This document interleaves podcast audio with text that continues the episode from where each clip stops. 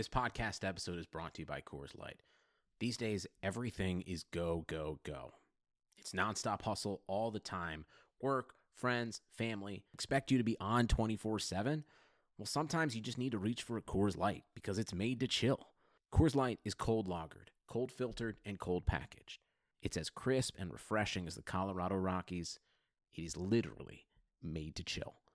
Coors Light is the one I choose when I need to unwind. So when you want to hit reset, reach for the beer that's made to chill. Get Coors Light in the new look delivered straight to your door with Drizly or Instacart. Celebrate responsibly.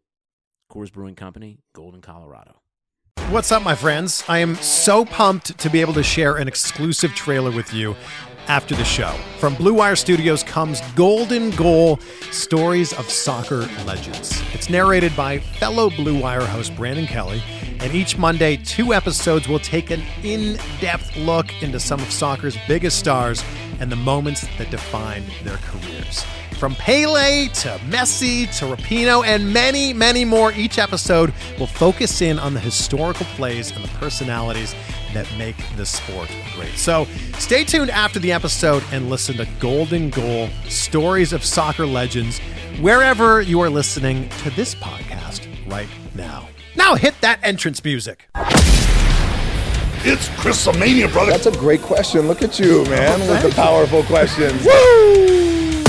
This is the Chris Van Vliet Show. Chris Van Vliet Show. Ladies and gentlemen, Chris Van Vliet. Yeah, welcome back to the Chris Van Vliet Show. How are you? How you been? This episode is brought to you by Bet Online, and you saw the title. Yeah, this is me being interviewed by Mr. No Days Off, Darren Young, aka Fred Rosser. That's his real name. You'll of course know him from his time in WWE with the Nexus and part of the primetime players with Titus O'Neil. Millions of dollars, millions of dollars. Yeah, I'm doing the dance. I hope that you're doing the dance as well. You're going to have that stuck in your head all day. Now, millions of dollars, millions of dollars. I had the pleasure of interviewing Freddie a little over a year ago in Los Angeles. You probably heard the interview, or maybe you watched it on YouTube. We had a great chat, and we've kept in touch ever since. So he reached out to me last week and said, Hey, man, would you be interested in being a guest on my show? He has a show called the Pro and Bro Wrestling Podcast, which he does with his co host, Arnold Telegaarda. We had a great time. It was such a great chat with them. And actually, they were the first ever interview that David Benoit did. And I remember listening to that interview and finding out about the Pro and Bro Wrestling Podcast, and I've been hooked ever since. We talk a lot about that interview with David Benoit during this, and we bring up a lot of things that I've just never really been asked before. Maybe you don't care about them, but I've never been asked before. So I hope you enjoy this. And if not, that's okay. You can just wait for my next episode, which will be on Thursday. We have the incredibly talented Peyton Royce on the show. So if hearing these interviews with me aren't your thing, no problem. Just wait two days and then Mr. Thursday morning, we'll be back with another podcast. That, that was that's what I called myself in the last episode, Mr. Thursday morning because you know we have a new interview every Thursday morning. Makes sense, right? And these reviews just keep coming in. So thank you so much for that. If you haven't yet, please take 27 seconds out of your day to subscribe and leave a review like this one from FTHC81. Fatuk, Fatuk 81. It's titled Fun and Insightful. CVV has quickly become one of my favorite podcasters out there. Conversations are always so natural. Chris always sounds like he's been friends with his guests for years. Even if you've heard countless interviews given by one of CVV's guests on his other pods or on other pods, don't skip this show. Chris always finds a way to have a fresh and unique conversation, even with people I didn't think I'd be interested in. Sorry, Greg Hamilton. Greg's awesome. Uh, five stars is how he ended that. Greg's awesome. Thank you for the review and thank you for listening to the show. FTHC 81, Fatuha 81. I'm going to keep reading one out on every single episode. So a few weeks ago, uh, I posted the interview that I did on Wrestle Talk with Louis Dangoor. And you got, you guys seem to like it. So I'm going to pepper these in. Just going to, that's the sound of peppering. Just going to pepper these in. every now and then, and hopefully you'll enjoy them. Hopefully you- you'll learn a little bit more. I, I don't talk a ton during the interviews because they're not they're not my place to talk. I'm like super interested in hearing what my guests have to say. So it's always interesting when the tables get flipped and I'm the one not asking the questions, I'm the one answering the questions. So I hope you enjoy this. It's my interview on the Pro and Bro Wrestling Podcast. What's good, ladies and gentlemen? Welcome to another episode of Pro and Bro Wrestling Podcast. We are your host. I'm Arnold Telegaarda.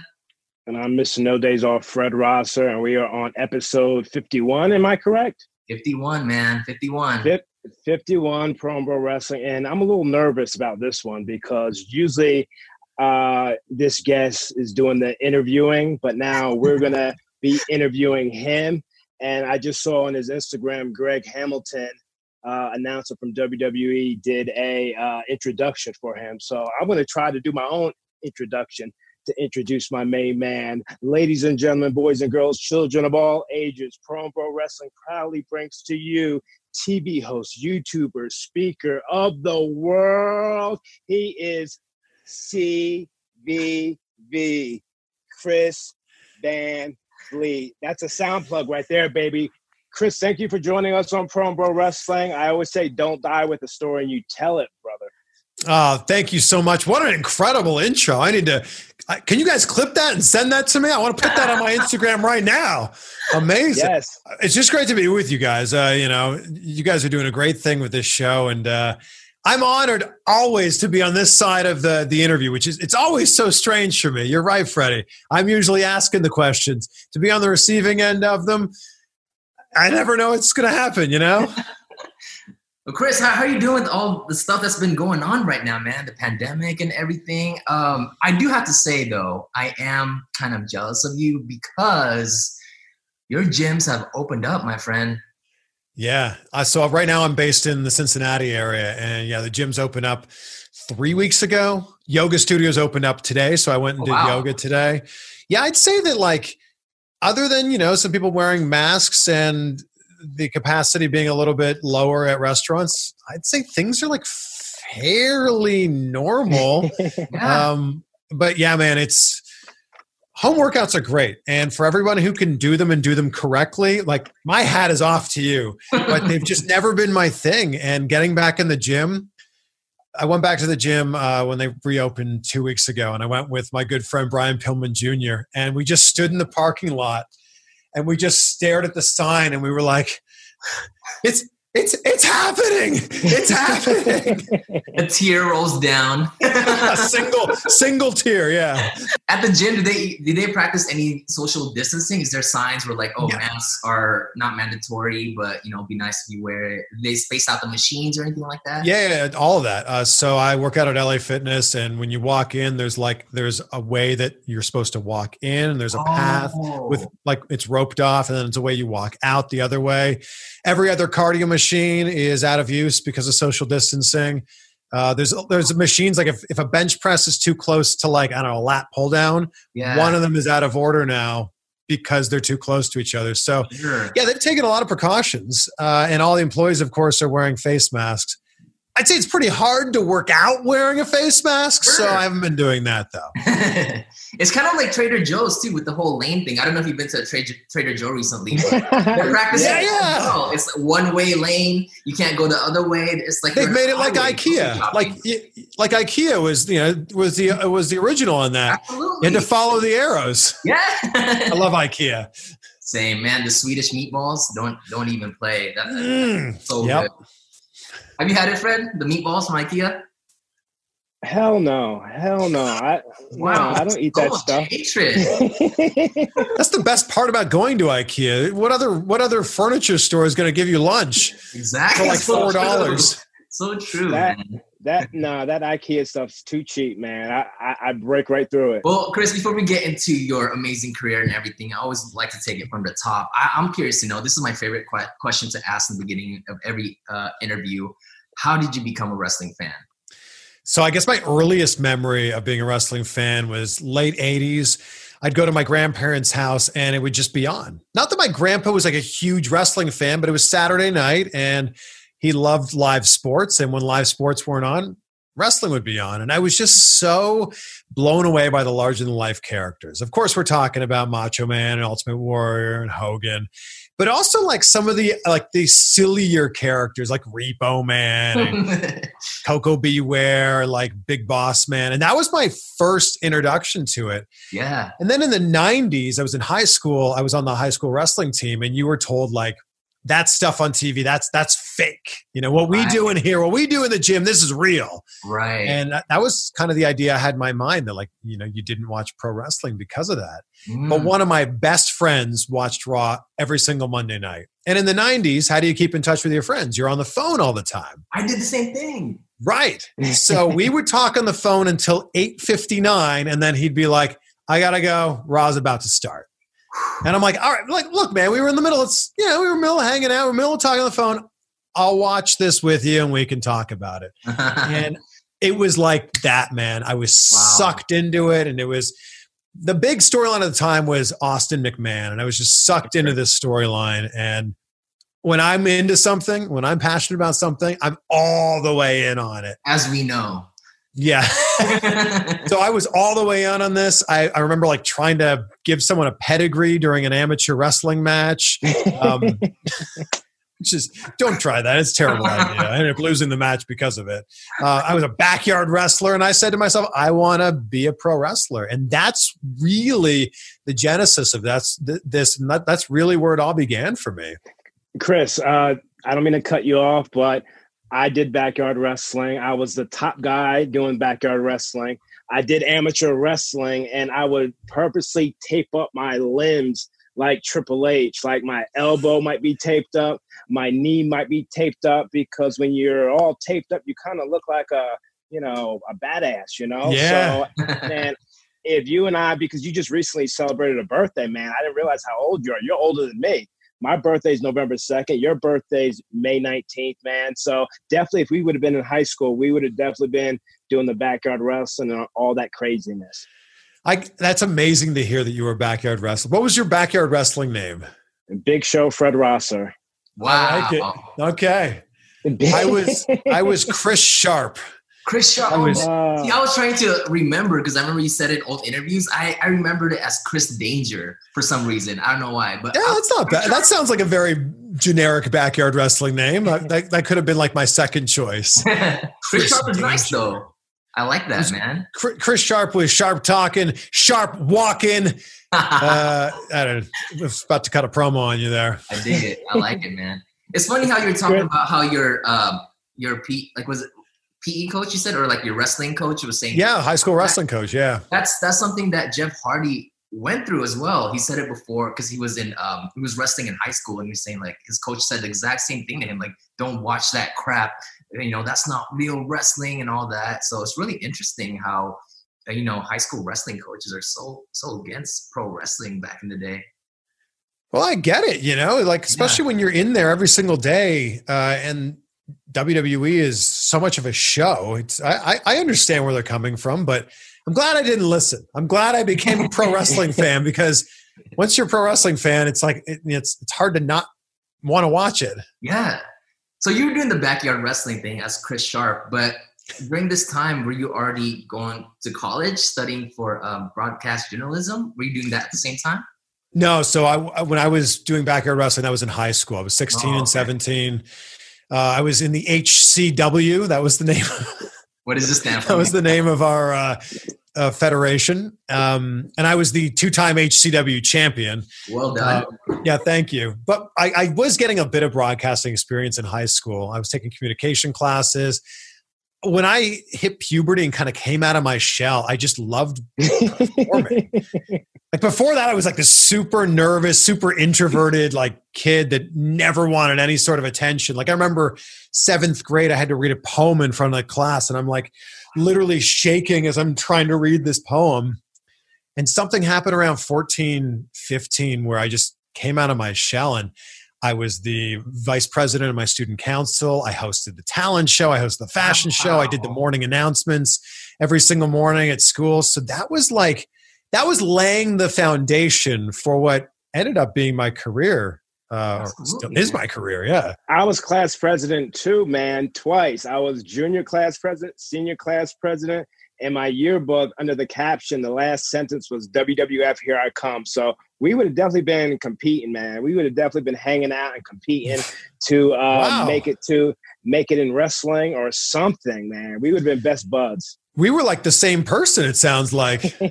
did you have the Did you have the awesome hair in high school, Fred?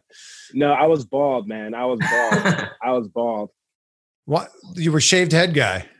Yeah, I was a shaved head guy, and uh, yeah, I've went through tons of hairstyles. But one one reason I'm growing this back is because the whole quarantine. So I'm like, ah, why not? And also Shad Gaspard, man. Um, he would always, when I was an extra with WWE in the in the mid 2000s, he would always drag me into the male talent locker room where extras couldn't go, and he would yell at Ron Simmons, "Hey, Ron, I got your son here." And uh, no one knew who I was. But after Shad, man, uh, rest in peace, he um, he got everyone in WWE to to get to know me. You know, yeah, it's looking fresh, and you know my It motto. is. You know my motto: if your hair's nappy, ain't nobody happy. But hey, hey, Isn't that hey, but this isn't. But this isn't about you, man. This is about you. Like, I mean, you've been doing interviews 12 years, man. You've been a YouTube star eight years, man. This success of yours wasn't overnight, man. You had Vampiro on not once, but twice because he knows what's up. He's an OG that knows talent, knows success. Uh, I mean, how'd you do it, man? Well, thank you for the kind words. I, I appreciate that, especially coming from you guys. Um, look, this was this for me. I think the real start of this was I told you guys in high school; those were kind of the foundations that I was laying, the bricks that I was laying. But when it came time to pick a college major, I was like, well, I liked communication studies class. That was fun. We played with cameras and, you know, got to create. I'll just take communication studies in college, not knowing there would be nothing like that. Like you'd actually just be sitting in a lecture hall, just like, you know, taking notes. Um, so college was so much fun though. I had, you know, some of my best friends there and, you know, party all the time and, you know, just had a great time. And then in my senior year, I had this epiphany and it was, this is all going to come to an end as soon as we graduate. It's not going to be, do I feel like going to class? Where are we drinking tonight? It was, oh my God, I'm going to have to work for the next 40 to 50 years of my life. And it was in that moment that I went, I don't want to hate my job. And I was already super passionate about broadcasting. And like I mentioned before, anything that I loved, I dove all the way into. So in that exact moment, I went, I don't want to hate my job. I want to at least enjoy my job. And I reached out to every radio station in town, every TV station in town, and basically said, here's who I am. I, I just want to come and see how it's done in the real world. I don't I don't feel like I'm learning as much here at school that I could be learning with you guys. One radio station said, sure, you can come be on our street team. So I handed out like, you know, stickers and free stuff at different events. One of them being a WWE live event, which is actually ironic. Uh, another TV, a TV station said, uh, everyone we have here is volunteers. Come on in. And I learned everything there cameras, uh, audio, floor directing. I was even on a few times on, on camera a few times. And then this one radio station said, well, we don't take on volunteers. It's not something we do, but how would you like a job? And I'm like, okay. They're like, well, we're, we're going to give you a job being a board operator, which is basically the person behind the scenes running the soundboard. Mhm. They said, it only pays $8 an hour. I'm like, what? That's $8 more than I thought I was going to make. and that's, that's honestly where it began. Yeah. And it was about putting that time and that effort in. And I wanted to stack the deck in my favor so that when I did graduate, I'd be able to go to a future employer and go, look what I've done. I've done all these different things in my, in my college uh, career. Look how hard I'm going to work for you. Stack the deck in your favor. I'm stealing that. Was it a hard decision for you to pursue broadcasting besides wrestling? Because you know, as you mentioned, you were, you were wrestling in high school. What made you, Yeah, yeah. you And- want to become a jour- like a broadcast journalist? And I, I did want to become a pro wrestler. In fact, everyone at college was still calling me Chris Sharp. I, I made them call me that. Like, no, please, just just call me Chris Sharp. Yeah. Um, it was in the summer uh, of uh, my second year of college. So right before my right before my junior year, actually, I Yeah. decided I was going to go to wrestling school, and Mhm. I I started training at the best wrestling school in Toronto, Squared Circle. It's been some incredible wrestlers that have come out of there, and I was learning it, man, and it was great. And I had to make a really tough decision at the end of that summer because this was this was an hour each way. It was four days a week, and I had to decide to my uh, I had to make a decision: school or wrestling school. Because, as you know, Fred, you know you got to go all in if you're going to be a wrestler. And I didn't want to half-ass it. And I thought, you know what, I should get my degree because wrestling's always going to be there. Uh, and I, that's what I did. I made that decision in that moment that I was going to complete my grad, you know, I was going to graduate and complete my college degree.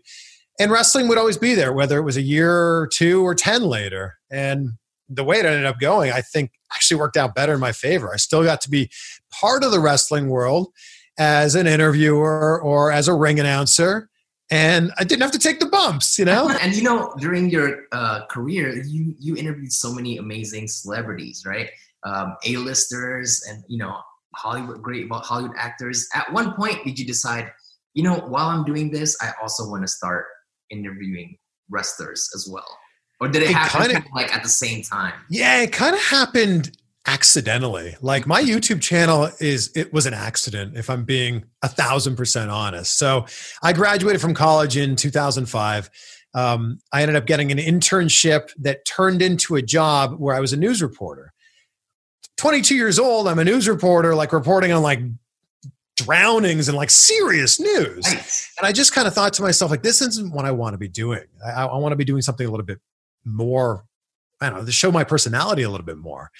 I ended up, uh, long story short, getting a job in Vancouver hosting a show for MTV2 Canada, which was a huge, huge break for me. So I went from reporting like hardcore news to like my first day on the job, like I spent the day with Chingy. Remember the rapper Chingy? Oh, of course, right there.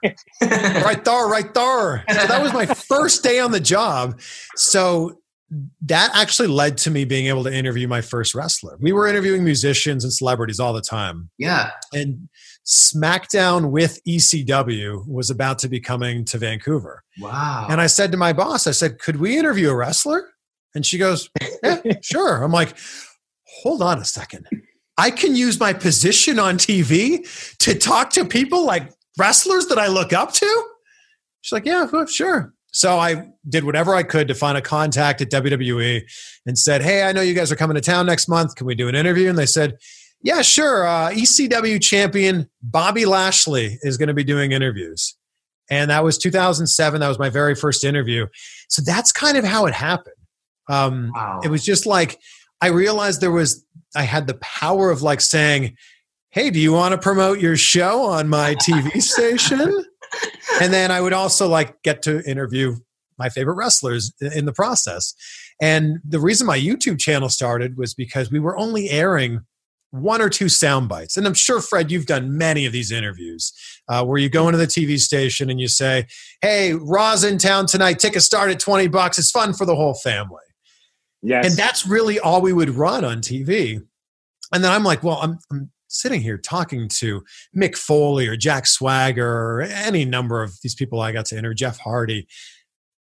I'm asking them questions I care about as a wrestling fan. right. Someone else needs to see this. Other wrestling fans will appreciate this. So I just started throwing the raw, uncut version of these interviews on my YouTube channel, which had like three subscribers. Just going, someone else needs to appreciate this.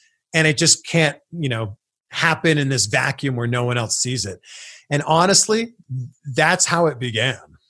And 85 million views later, our main man is still making moves. Arnold, the reason why you know I wanted to have Chris on was because I remember uh, I forget when, uh, very recent, uh, you we interviewed um, David Benoit and Chris Van Vliet reached out to me and said, "Hey man, I'm following in your foot, footsteps and interviewing David Benoit." And I'm looking at myself like, man, this guy is awesome, man. Like he didn't have to do that, you know, to you know tell me that. And I thought it was really cool, you know. And it and I and it was going to be a tough interview, you know, because you're you're touching on subjects and you're just uh, the reason why I wanted to do it was because I wanted to highlight David Benoit and hear his story, hear his Yeah. journey, hear hear his story. Because I've met him many times backstage. Anyone that we have on Pro Wrestling is near and dear to me. We have some kind of connection. So I've met David backstage, and to hear that he was banned at, at one time with uh, with WWE, it broke my heart because uh, through it all, David Benoit has been through so much, man, and he's still backstage with a smile on his face, talking to little old me when no one else wants to talk to him. It's just me and Natty talking to him. You know what I mean? Like I'm being a friend. I'm not a doctor. I'm not a psychiatrist, but I'm a friend, and that's why I wanted to have him on, and you had him on as well. Well, I get a I get a lot of credit for being David's first interview, and I always correct people and say no, no. Pro and Bro had him on way before I did, and I actually listened to their interview, listened to your interview, so I could prepare for it. You know, just kind of know what to expect. So, I want to thank you guys for breaking the ice. You know, and and and, and making him like available to do interviews. I didn't even know that was a possibility. Yeah, I think it was great for uh, for us to be the first two because you know, Chris, you're really you're really good at asking the tough questions in a really comfortable tone. and You're really good at making people feel at ease. Uh, I felt like speaking for myself, uh, Fred. I felt like our interview was almost like a warm up for David to step into the interviewing process, the interviewing world, and just getting more comfortable talking to people about his life and what he's been through. So as you can tell during our interview, we didn't really ask him too much about, you know, the incident or anything like that. It was just more of like, hey man, like how's it going? How's everything with you? Everything all good? And once he felt a little bit more comfortable, um, yeah, yeah. you know, your your interview like knocked it out of the park, which is amazing. Well, thank you. And I think the thing that people don't see about the interview that I did with David Benoit is number one, he DM'd me. We'd followed each other on Instagram for a long time. And he DM'd me and said, Hey, man, I love your interviews. Would you ever want to interview me? And I'm like, Yeah, of course. I, I would love to hear your story.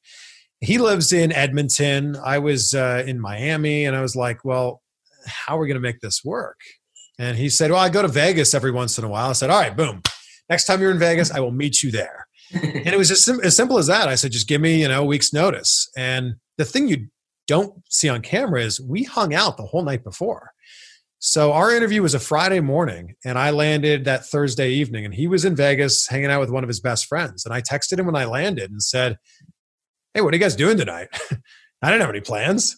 I said, "What are you What are you doing tonight?" He said, "Nothing." I said, "Why don't we grab dinner or a drink?" And he's like, "Sounds good." We ended up just going out for beers and just like being friends. And it was in that moment when we're walking through, I think it was Caesar's Palace. We're walking through Caesar's Palace, and he goes, Hey, bro, you can ask me anything you want. And I'm like, Wow. Really? And he's like, Anything you want, nothing's off limits. So I'm like, Oh, are you sure? And he's like, Absolutely. I trust you.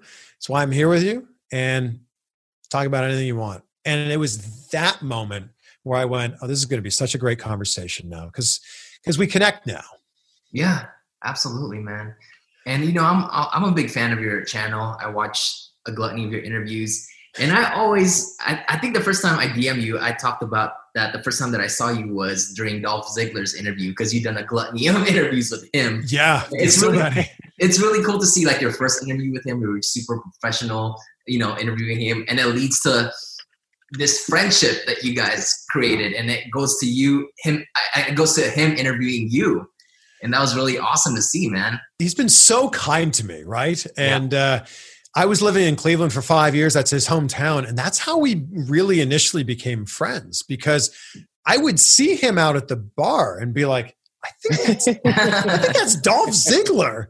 Um, so we had that Cleveland connection, and then it just kind of kind of just went from there. So I'm sorry. I, I think I cut you off there. I'm sorry. I was gonna say, out of all the interviews you've done, I have to ask who's who's your favorite. If well, that's like one. asking. If you It's have like asking, uh, you know, a, a parent what their favorite child is. But, uh, but it's actually pretty easy for me. It's, it's The Rock. sure. the. Rock is like bar none my favorite interview, and it's it's twofold. Number one, like The Rock was someone I looked up to so much, being a, a massive fan during the Attitude Era. Mhm. I mean, I- dressed up as The Rock for Halloween. Yeah. I was I was walking down the halls of my high school all the time, raising the people's eyebrow and yelling, "It doesn't matter!" all the time, all the time. So to be able to interview Rock from that standpoint, where like this is a guy that meant so much to me growing up, yeah. That was amazing. But then number two, he's the biggest star in the world right now. Absolutely. Yeah. And, and but you'd never know that when you talk to him. And they always say, you know, you should never meet your heroes.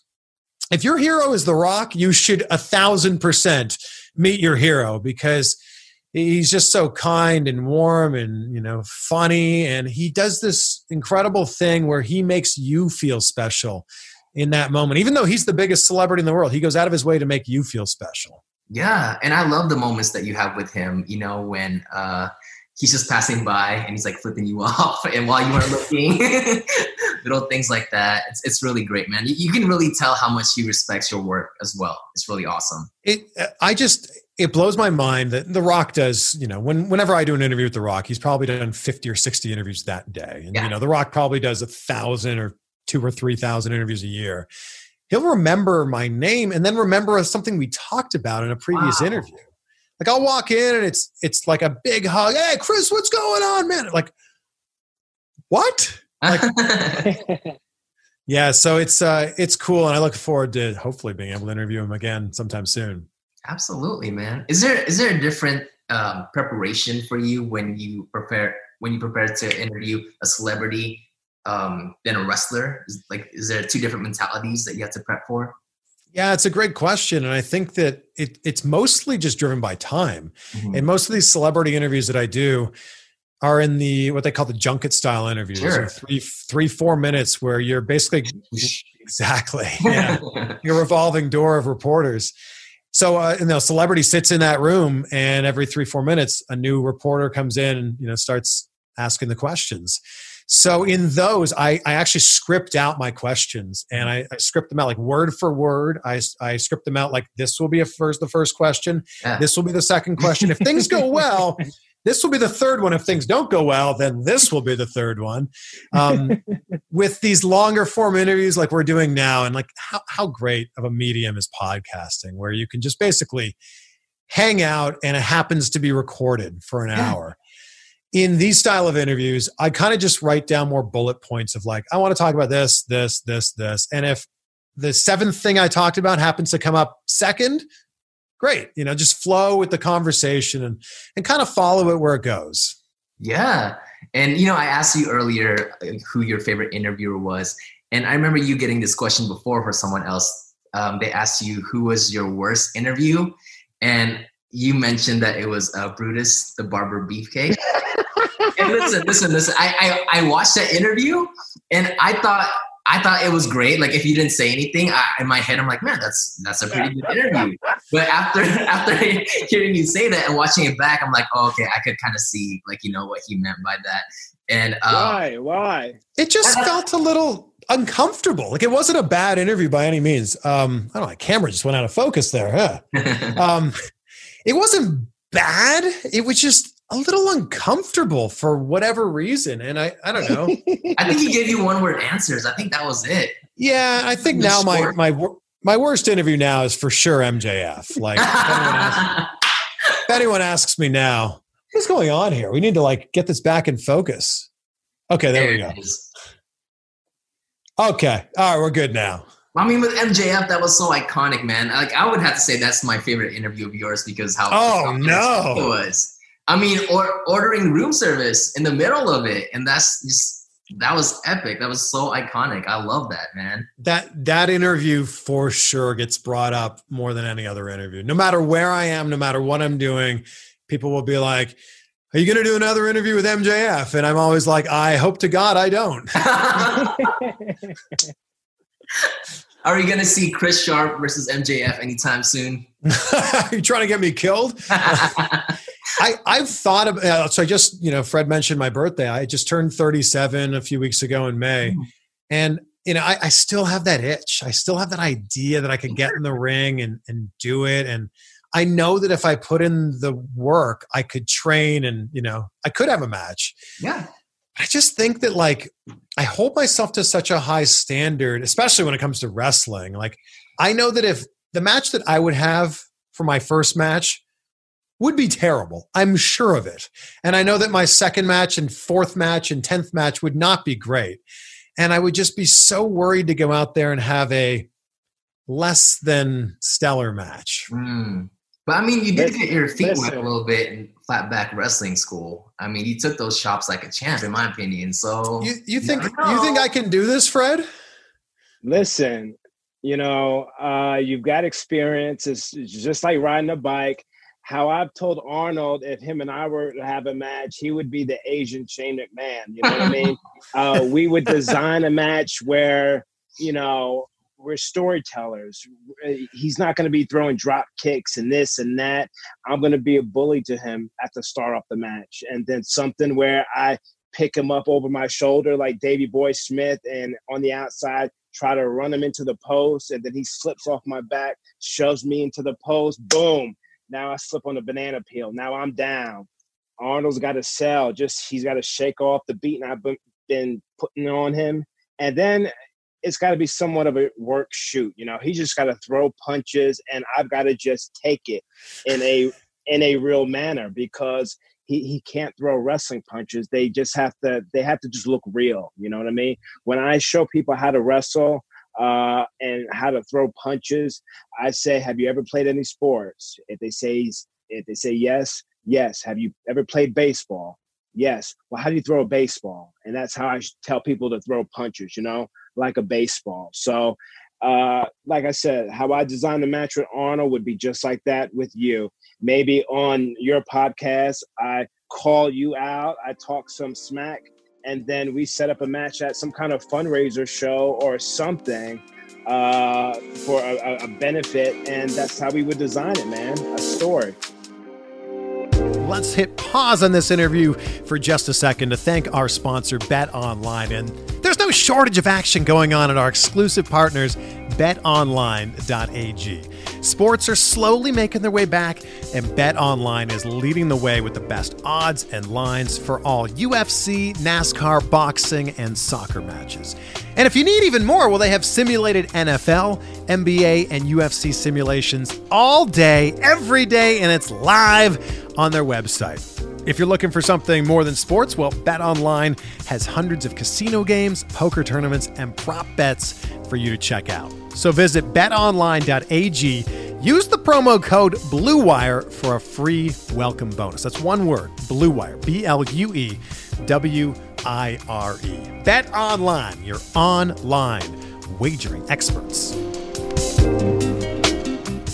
I have to ask, out of everything you're you're doing, right? Hosting, YouTube, podcast. How did you find the time to start a fishing company? The woo, tungsten. Thank you. Company. Thank you. That that is how it's said. Yeah, my company is called Woo Tungsten. I think I actually have some Woo Tungsten.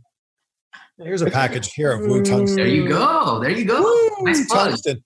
Uh, bass fishing has been a huge passion of mine ever since I was four years old. I was fishing in a lot of tournaments actually growing up in my teenage years and into my 20s as well. And Wow. I had no idea there was fishing tournaments. Yeah, yeah, like big. Like bass fishing is as big in some areas as like NASCAR is in some areas. So Yeah. you'll see, you'll see like on ESPN two, you'll see the Bassmasters, or you'll see Major League Fishing on TV. Yeah, no, this is serious. So I was fishing in tournaments with like some of the top pros in the world. They were fishing on the pro side. I was fishing on the amateur side. And the cool thing about these pro am tournaments is it's it, it's like if you were in a golf tournament as a pro am, you were actually like out there with them. Like it'd be like being in a foursome with Tiger Woods and Phil Mickelson. I was Wow.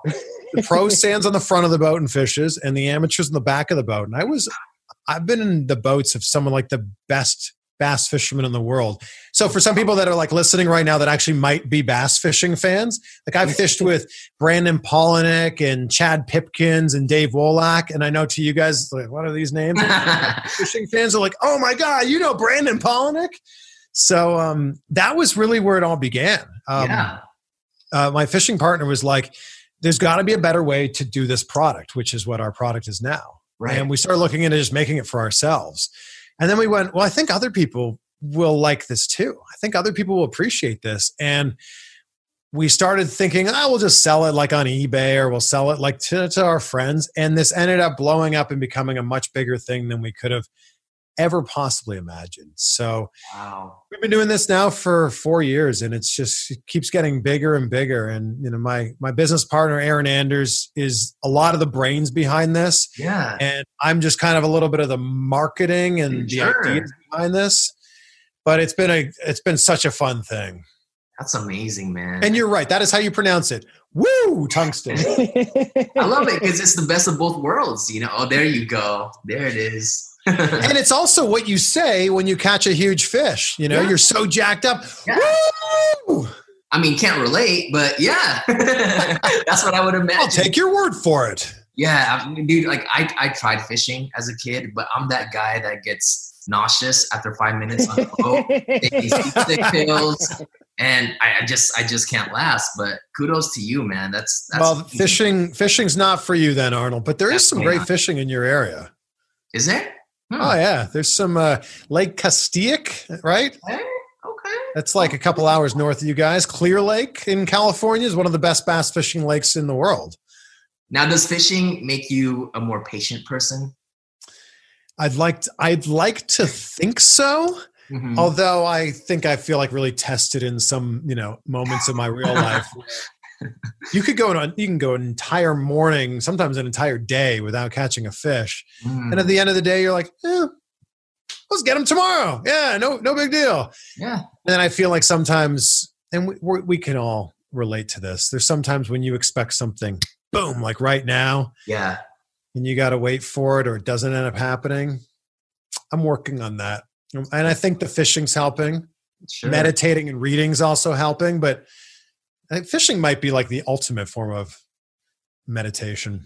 And when was the last time that you went fishing? Are you getting that itch now with the whole, you oh, know, Oh, social dis- distancing and everything? I, I, honestly haven't fished that much since starting a fishing company, which I know sounds Whoa. so ironic. Yeah. When, I lived in Florida, I was pretty close to Lake Okeechobee, which is a, a, a world renowned bass fishing lake. And I had a bass boat and I would take it up there every single weekend.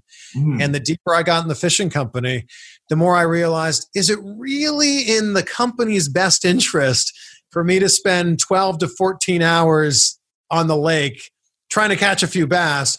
Or should I be putting that time and effort into, you know, the actual business? Sure, sure. I get that, man. You're like you- you're, you're like Chris Jericho. You've got your hands, the Chris Jericho of the YouTube world. You've got your hands in everything, man.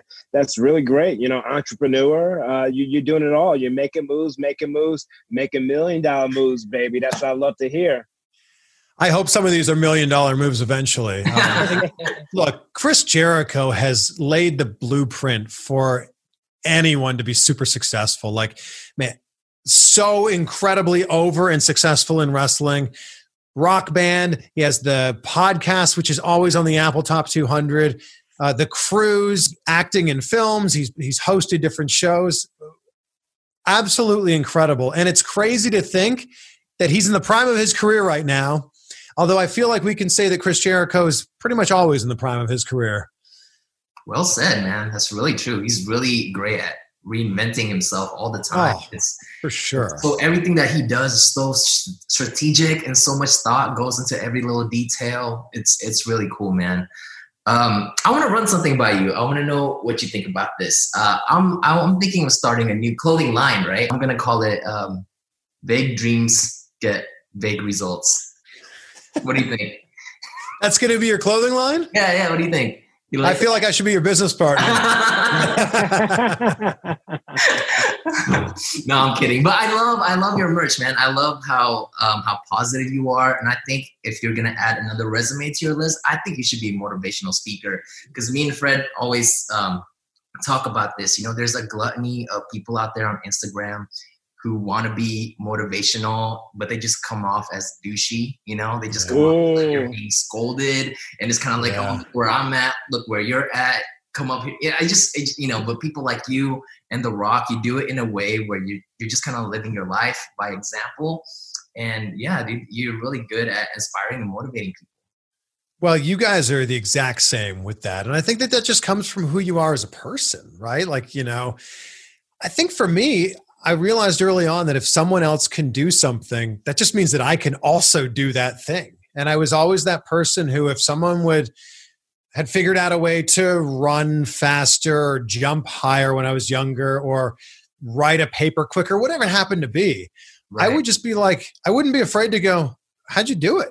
You know, what, what what's the secret? Like yeah. we're both humans. How can we do it? So I think I just realized that if someone else is doing something, that just means that I can do that same thing too. Wow. And and I, I want to I want to get into public speaking. I actually have been trying to put together a, a pitch to do a TED talk or TEDx talk. Yeah. Um, obviously, speaking in general, and especially TEDx talks are on hold right now with everything going on in the world. Sure. But when stuff does start to open up again, yeah, that's something I want to get into because mm. it blows me away when I get DMs from people that are like, "Oh, you, you know, you've inspired me to start a podcast. You've inspired me to start a YouTube channel." And I'm like, "I did? Like I inspired you? Like I was just a person who went out there and did it." And I always say to those people, congratulations. You, are already so many steps ab- uh, ahead of everyone else who just talks about starting a podcast, who just talks about starting a YouTube channel. You actually put the work in to do it. Yeah. And I think that there's way too many people that are too scared to take that first step. Mm-hmm. And I think that that's an important thing to realize. And, you know, you just got to take it step by step by step and just reverse engineer. You know, you're not going to be Joe Rogan, you know, in, in the podcasting world immediately. You know, you're not going to be Tony Robbins when it comes to speaking immediately. But uh, you know, just take it step by step and celebrate those little wins along the way. You know, celebrate hundred subscribers on YouTube, celebrate a thousand subscribers, yeah. then celebrate five thousand. You know, and just keep going mm-hmm. until you know you get one of these plaques that I have and you have behind That's you. Right. That's right. Yeah, man. People sometimes always ask me too, like, "Oh, what do you? What's your suggestion? Or like, what do you recommend for someone who wants to uh, start a YouTube channel?" And my always answer is obviously yes, like work hard, but beyond all that, man, have fun. You know, yeah, like have fun and make sure it's still fun for you. Just like anything, just like wrestling too. You know, because once you stop having fun and you're doing it just for the sake of doing it, it feels forced, and people can see that through the screen. So every time I yeah. watch like like Fred like do anything, whenever I watch your interviews, you can still see that that little boy fan. You know what I mean? Inside of you, still like that's that's living their dream, and I think it's really important to uh, to keep that and I know like you you kind of discussed this a little bit during your um, Brian Myers interview, and that's exactly how he feels. He doesn't want to uh, lose his um, that charm, in the, you know, and doesn't want to get jaded. And I think that's that's really important. Yeah, I get a lot of messages from people going, "What kind of gear do I need to start my podcast, start my YouTube channel?" And I'm like, mm. you, "You've got a camera in your pocket just exactly. take it out and start recording. Like, yeah. And I think that too many people go, all right, I need to go and order this camera and this microphone and then this editing software. And they're basically just putting roadblocks in front of themselves. Well, I yes. would have started a YouTube channel. I just, I, I couldn't afford the camera. I couldn't afford the mic. It's like, no, just do it. We all have, we all have one of these in our pocket, mm-hmm. you know, and it's an amazing world we live in right now. So I, I always say that if, if you enjoy something, if you're passionate about something, chances are there's thousands, if not millions, of other people out there that are just as passionate, if not more passionate about it yeah. than you are. And they will love to hear you sharing your stories or watching your adventures with it. Maybe a few years ago, you said that your um, goal was to interview Triple H. Is that still your goal right now? And if so, uh, how's that looking so far? Uh, well, it's uh, not looking well. It's not looking good. I mean, who knows? It could happen Why? eventually. Uh, I haven't done a lot of WWE interviews lately, but oh. you know, I I would love to. Um, I just uh, I don't know. Triple H doesn't do a ton of interviews, especially not like the long form interviews that I you know really like to have. So I think that uh, there's there's a few like of the great whales out there that I would like to go and you know catch. And Stone Cold Steve Austin, love to have an interview with him. Yeah. Oh, wow. The Undertaker, who's been doing a ton of interviews now. Yep. Yes. Um, I, would love to do an interview with The Undertaker. Triple H was someone I just looked up to so much when I was growing up. I had a poster of him on my wall. I, I taped my hand, I taped my right hand and wrist and just my left wrist when I was a backyard wrestler because of Triple H. Wow. Um, but Vince is the interview that I want more than any interview. Uh, and I that one I don't know, you know, would happen. But look, we wouldn't be having this conversation right now if it wasn't for Vince McMahon. So you know, and everything that he did for wrestling. So I would love to have a conversation with Vince, not just about wrestling, but about like business. Vince is a Wow. brilliant entrepreneur. And I would just love to know like what drives him every day. You know, I would just love to have that conversation with him. Chris, you're just so good with your words. You know, you talked about taping your wrists like Triple H. Again, I tape myself the same way in amateur wrestling. I had a poster on my wall too because I looked up to him. It was Triple H, Jericho, Hulk Hogan, and Kurt Angle. So we are like the same, bro. Wow. Well, I can't wait to be out there and we can just hang out and do all the same things together. I was gonna say, did you uh, did you hear that rumor that potentially they're making a Vince McMahon movie and Bradley Cooper is playing Vince McMahon? Is there Really? That? Yeah, there's been like a big rumor that that's that's happening or like that's possibly in the works right now. I'll be intrigued. Wow. I would want to see that. Ah, that'd be fascinating. Whatever happened to this uh, Hulk Hogan movie where Chris Hemsworth was going to play Hulk That's Hogan? right. Oh Right? gosh, totally We heard about that like two years ago. Maybe, maybe Yeah. it's still happening. Who knows? Uh, one thing that you and me really have in common, besides wrestling, is our love for pizza. Mm. So I have to ask, man. It's a question that's most dreaded in the pizza world, but New York or Oh, New York for sure. Oh, that's oh. an easy answer for you. Wow. Oh, easy, easy answer. I don't look. uh, Nothing against the people in Chicago. You are fine people, and some of my best friends live in Chicago. But that's not pizza. It's like this weird casserole. Like I don't I don't want to be eating my pizza with a spoon, you know? Um, and no offense again to my friends in Chicago and anyone listening in Chicago, but that's that's just not my style of pizza.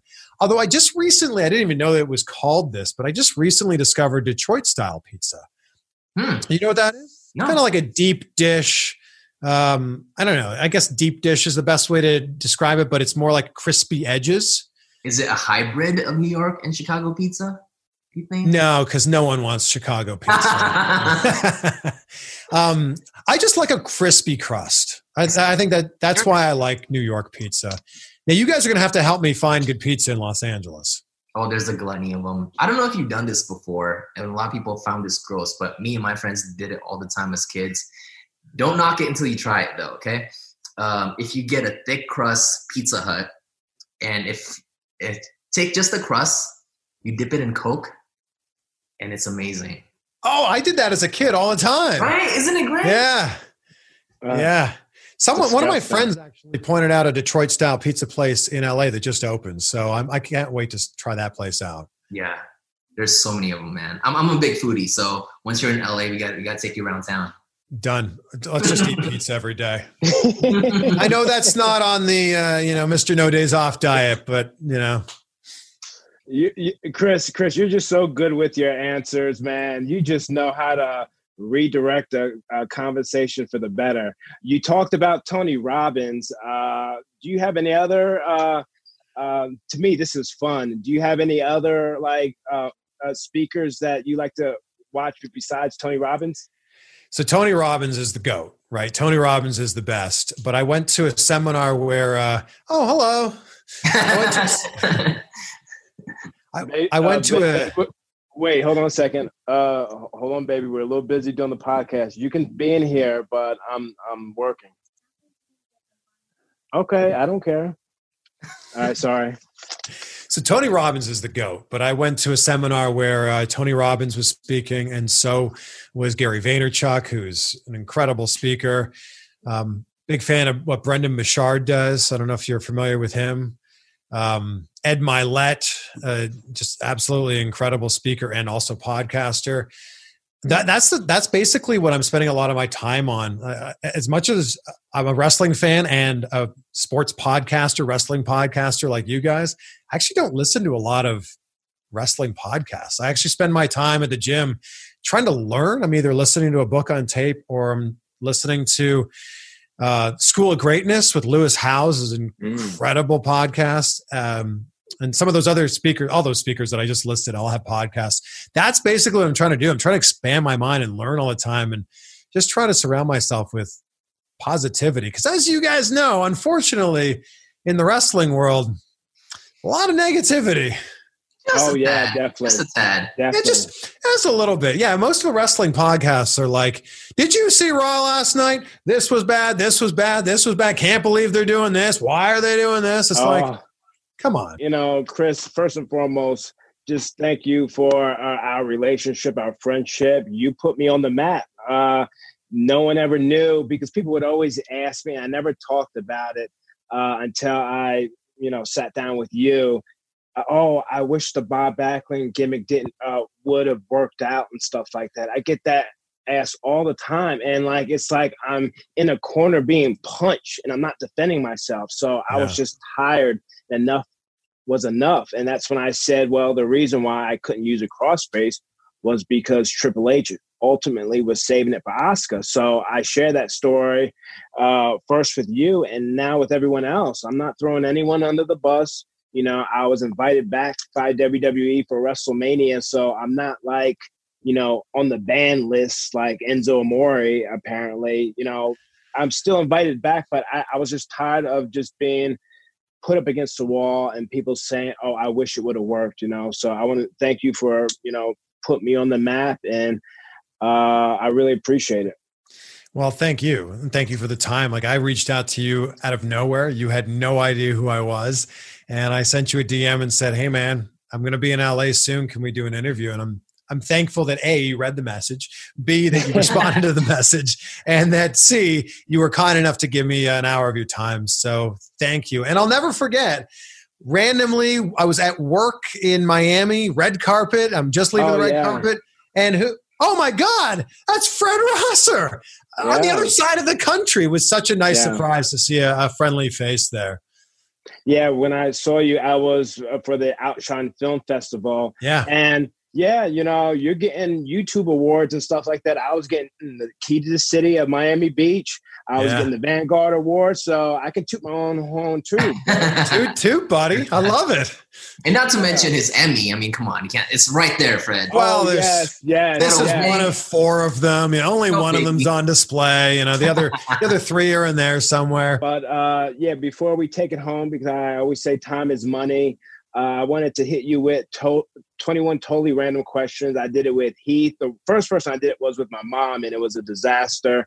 uh, I did I, I did it with Heath. I did it with Diana Perrazzo and uh, Casey Wrestles. Casey Casey Na- Casey Navarro. Uh, Who's a young up and coming guy who's making moves. So, yeah, I just wanted to ask you 21 totally random questions. You down?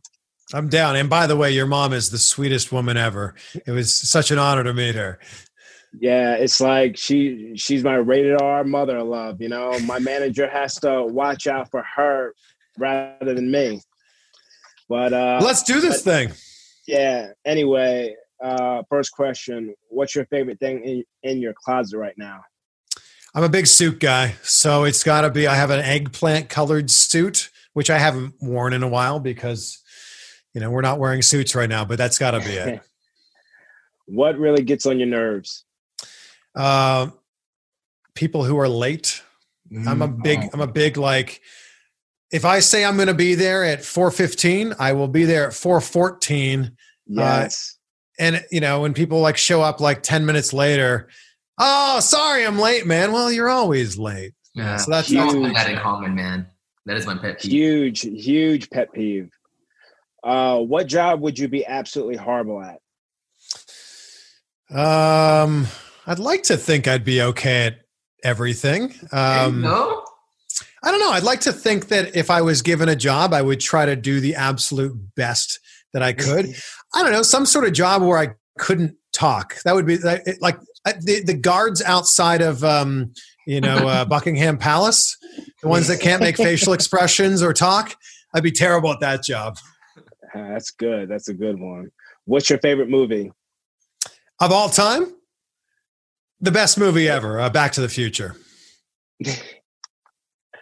What luxury do you enjoy treating yourself to? sometimes like I would I would fly I used to fly a lot when we were able to fly a lot and whenever I was upgraded on a flight when it would not happen often but if I ever got upgraded that was like to be able to sit in one of those like business class seats you know especially on the long flights Sure. I wasn't treating myself to this. I just got lucky that I, you know, got upgraded. But to sit in one of those little pods, I feel like that was just such a cool thing. It's like you're in the future. It was also like, um, you know, you're just completely detached for that five hour flight from East Coast to West Coast. It's like, ah, this is great. If you had the world's attention for 30 seconds, what would you say? And say you can do anything uh, like, like what we talked about earlier and i think there's too many people that get in their own way and they believe the lies that they're telling themselves or the negative self-talk that they have and i think that it's important to know that anything is possible the only thing standing in the way of it is you and your limiting beliefs What's your biggest pet peeve? it's got to be that late thing yeah Yes. yeah that's yes. That's just so you know it, that that and people who don't return their carts at the supermarket. Oh yeah, yeah. Like I want to stand outside and I want to stand outside the little cart receptacle thing and like interview people and be like, "Oh, excuse me, sir. Uh, I just want to ask you, why didn't you take the 14 seconds to return your cart? Just one, just wondering. Uh, uh, white chocolate or milk? Milk chocolate. Milk chocolate. Oh, that's the right answer. What's the stupidest thing you've ever done because someone dared you to? Oh man, um, where do I begin? Uh, I feel like I did a lot of stupid things when I was in high school and college. Um, I'm I'm going to say the stupidest thing that I was dared to do and actually did do. Do you remember that big blackout that happened the summer of like 2002, where the whole East Coast went dark for like whatever 18 hours or something? So it's a huge blackout. Everything like everything on the East Coast of uh, North America was black and I was in college at the time and completely pitch black. So I'm like, me and my friends were like, let's go streaking. Um, and it, it had just rained, so the grass was a little dewy. And I'm like, oh, I'll do like a baseball slide across the grass while naked. Terrible, Uh. terrible idea. Ouch. Scars and, you know, everywhere, everywhere. Terrible. uh, what's your favorite swear word? Uh, I, I honestly don't swear that much. Um, I think that I think that ass can be used in really fun ways. And every like Jericho said, "Shut your ass" has been saying "shut your ass" a lot lately. And I'm like, that's just good. That's just like you kick someone's ass. You know, it's great. Yeah, I'd, I'd say that one, and it, it's not that uh, offensive. That's true. Okay. Uh, what's on your cell phone playlist right now? Oh, I got. So I'm really into like indie pop, I guess you could call indie rock. So like bands like the Midnight or the 1975. Uh, I'm a big pop punk fan. Uh, New Found Glory, Yellowcard, The Starting Line, Dangerous Summer. A little bit of chingy in there. Didn't he only have one song? Sorry, Yeah. Chingy. One summer hit. Sorry, Chingy. If you could have three people over, dead or alive, for dinner, who would they be? Oh man, can we eat pizza? Absolutely, man. It's your world. okay. Um, wow. I would, I think The Rock because Okay. he's awesome. Oprah because I feel like you know she just oozes positivity. Um, and I had a, I had a really fascinating conversation at a party, completely random, and I'm not trying to drop names here, but I'm going to, um, with Bill Clinton, who was just so fascinating to talk to so much Wow. so that I, I got like nervous because I didn't know what to say next. Yeah. And I was just like, well, Mr. President, it was so nice to meet you. And I went, stuck my hand out to shake his hand. And he just was like, well, let me ask you, where are you from? And he started like, he's like, turned the conversation around and like was pretending, or at least, you know, he was, was, was interested or at least pretending to be interested in me. And I was like, wow. So that, that- I think that's who we'll pick. Those three. That's awesome. Uh, That's awesome. If your house was on fire, what two things would you run back in to get? My uh my I, I play guitar a lot, so I, I would grab my I would grab my guitar and uh I live with my girlfriend, so I should probably grab her too, right? Yeah, yeah, I, I just love the guitar was first. Hashtag Yeah. priority. honey. That's good. Uh, is your belly button inner or outer? It's a it's an innie. It's an innie. what a question. Uh, yeah. Would, would you rather have permanently clogged nose or a piece of green food always stuck in your teeth? I feel like I already do have the permanently clogged nose, so I'll just stick with that one. Yeah. Also, I, I feel like just just like you guys, we smile too much to have something stuck in our teeth all the time. That's true. Yes, yes. You know? yes. what's something? Uh, what's something you've tried that you've never, that you'll never ever try again?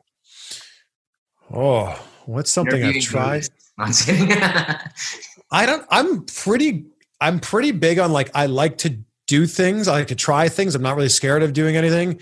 Um, I don't know. I feel like everything I've done, I would do again. Actually, I got one. it's just so fresh in my memory. I signed up for a yoga class today, not realizing it wasn't like the stretchy, like relaxing yoga.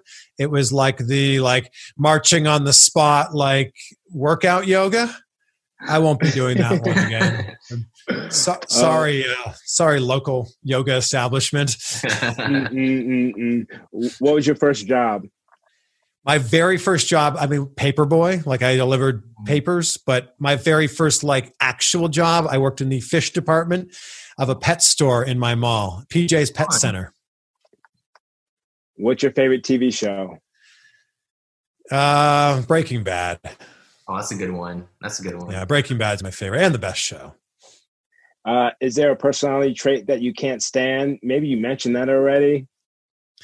I just, I'm a big person that like, if you say you're going to do something, Yeah. you got to do it. You got to follow through on it. Like eh, otherwise, why did you say you were going to do it? So that that you know covers what we were talking about earlier with Yeah. being on time, but just in Yeah. general, you know, if if uh, if I say, "Will you be there?" and you say yes, I'm expecting you to be there. Yeah. Exactly. I'm the same way. Best gift you've ever received. So my dad and I have this tradition where we go to a different baseball stadium every single year. We've been doing this now for 20 years. And for Christmas one year, he surprised me with a frame with a picture from every single baseball stadium that we had been to. And I was just so overwhelmed when I saw it. It was like this rush of nostalgia and this rush of emotions. And I just held it and stared at it for like 10 minutes because that rush of emotions and rush of memories came back to me. So, yeah, that that's that's de- definitely it. Mm. And last but not least, uh, 21 uh, is the toilet paper over or under? Oh, over. That's not even a, who puts it under. That's just wrong. And if I'm at someone's house and they've put it under, I will just assume they installed it incorrectly and I will flip it over. Yeah. Everyone says Heath- that. It's so true. Heath Slater, Heath Slater said it identical to the way you said it, bro. So that's very funny. Very funny. Oh, it's true. Yeah, it's got to be over. Mm. 21 is mean- my favorite number, by the way, too. So thank you for 21 questions.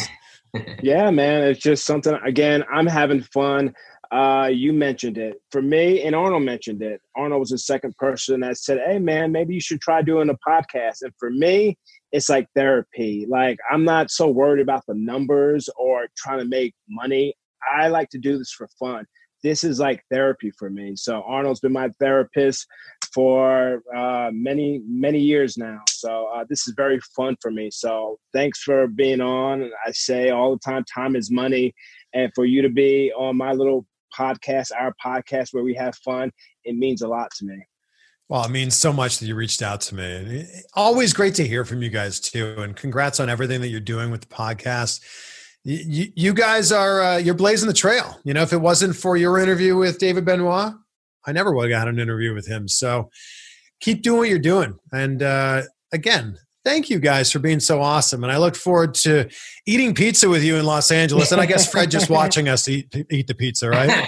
As he's judging really hard. yeah, no, yeah, exactly. Because I well, no, I'll I'll have to do legs beforehand, and then I can have some pizza. But I do intermittent fasting, so it's got to be after four p.m. Sweethearts. Fine. We'll make a deal. We'll make a deal. We'll have we'll have pizza, and then we'll all have sushi with Fred because Fred loves his sushi. There we go. Yes, Sounds great. Yes, yes, and we and uh and uh, we got a secret spot that will give you uh the four one one two uh in the future when you move out here to L.A. Baby. I'll be there in uh, about a month, so uh, I can't wait, guys. Well, Yeah, thank you thank so you. much, Chris. It's a pleasure to finally meet you semi-formally, and it's been it's been a lot of fun, man. And just keep doing what you're doing. Again, like like as you mentioned, for us, you're doing it yourself. You're blazing the trail for a lot of fans that aspire to do this, who want to you know get their foot in the door, whether it's to interview wrestlers or start a YouTube channel, podcast. Man, you're you're someone that they should look up to, and thank you. Uh, from all of us for doing that, man. We really Well, thank it. you guys. You you guys are both awesome, and uh, I hope that you and your family are doing well with everything going on. And uh, can't wait to see you guys in person soon. All right, man. You take care. Have a good day. All right. You too. Thanks so much, guys.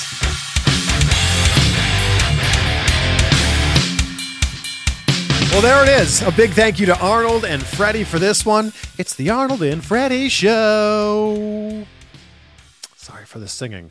If you're, you know, lifting weights or something, that probably was not very motivating. There you go. Give them a subscribe, the Pro and Bro Wrestling Podcast, wherever you're listening to this. And if you haven't subscribed to my show yet, please take a second right now to do that. Our next episode, our next chat, this Thursday with Peyton Royce. Ooh, it's such a good one. We just hit 100 podcast episodes this week. So thanks for being on this journey with us, this audio adventure, as I like to call it. And here's to another thousand. Yeah, I was going to say another hundred, but oh, that would be dreaming too small. Here's to another thousand. We'll have that in a few years. And as Muhammad Ali said, don't quit, suffer now, and live the rest of your life as a champion. Hope you enjoyed this one. We'll see you Thursday with one half of the IIconics. It's Peyton Royce. This is Brandon Kelly, the host of Blue Wire's new podcast, Golden Goal. Messi takes everybody on. From Lionel Messi to Marta to Pele, our show takes a deep dive into soccer superstars. 2 0 and is. What a World Cup for Megan Rapinoe. From Zlatan Ibrahimovic's brash confidence with the play to back it up, to Megan Rapinoe's heroic outspokenness and World Cup flair. Each episode examines a personality of the world's game. We'll dig into Maradona's Hand of God performance and subsequent downfall, the teenage trio at Dortmund that signaled the next generation of superstars, and that infamous headbutt that slung Zinedine Zidane from glory.